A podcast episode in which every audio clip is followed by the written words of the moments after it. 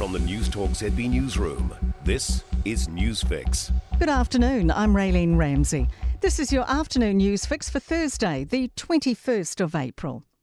Trade, climate change, and international world order are on the cards for the Prime Minister's chat with her Japanese counterpart. Our trade delegation arrived in Japan this morning, and Jacinda Ardern will meet Prime Minister Fumio Kishida tonight. No doubt a chance to touch base on the areas where we have seen considerable benefit to both our countries. Nationals proposing a ministerial directive to review government spending with a fine tooth comb. Inflation has hit 6.9%, smashing a more than 30 year high. National leader Chris Luxon says he wants tighter budgeting, just like all Kiwis will be doing in their daily shop. All we're asking for is the government to say, hey, listen, think about the wasteful spending, think about the new spending that you've got on the table, and actually ask yourself, is that necessary? Is that adding fuel to the fire? Calls for the government to better support people with disabilities through COVID 19. A Human Rights Commission survey of 30 organisations found the government response to Omicron caused some people stress and confusion. The Commission has outlined recommendations, including easier access to masks and RATs.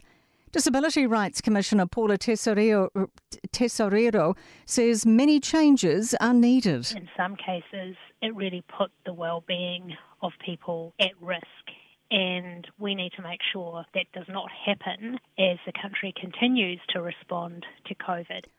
Our daily COVID community case numbers have again hit double digits, but our seven day rolling average continues to decline. We have 10,294 community cases today and 18 deaths from the past week. The seven day rolling average of cases today is nearly 8,000. That's down from nearly 9,000 last Thursday and we now have 633 publicly reported COVID related deaths. South Australia could ease COVID close contact isolation rules as early as tomorrow. It would bring the state into line with eastern states that have already announced plans to scrap seven days self isolation for household contacts. Police Commissioner Grant Stevens says the issue was discussed at the Emergency Management Council meeting on Tuesday. I think national consistency uh, serves all of us really well. Um, where we can achieve national consistency, it makes it easier for South Australians who travel in and out of the state. Auckland's stagnant Waiwera hot pools will be marketed here and overseas. The resort closed in 2018 and is now looking semi derelict. Urban Partners, which owns the resort, hotel, water bottling plant, and campground, is looking for a buyer or partner.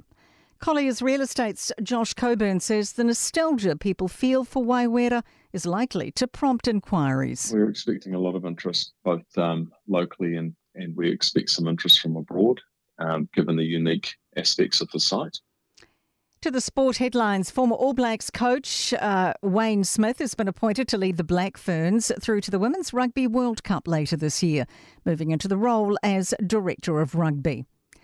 Roger Tuivasa-Sheck's been named to start at second five for the Blues, partnering Rieko Ioane in the midfield for Saturday's Super Round match against the Fijian Drua in Melbourne. And Ryan Fox is aware he needs to hit the ground running when he returns to the European PGA Tour tonight in Spain. I'm Raylene Ramsey. That's your latest news fix. We'll be back with the next update tomorrow morning from the Newstalk ZB Newsroom. For more news, listen to Newstalk ZB live on iHeartRadio.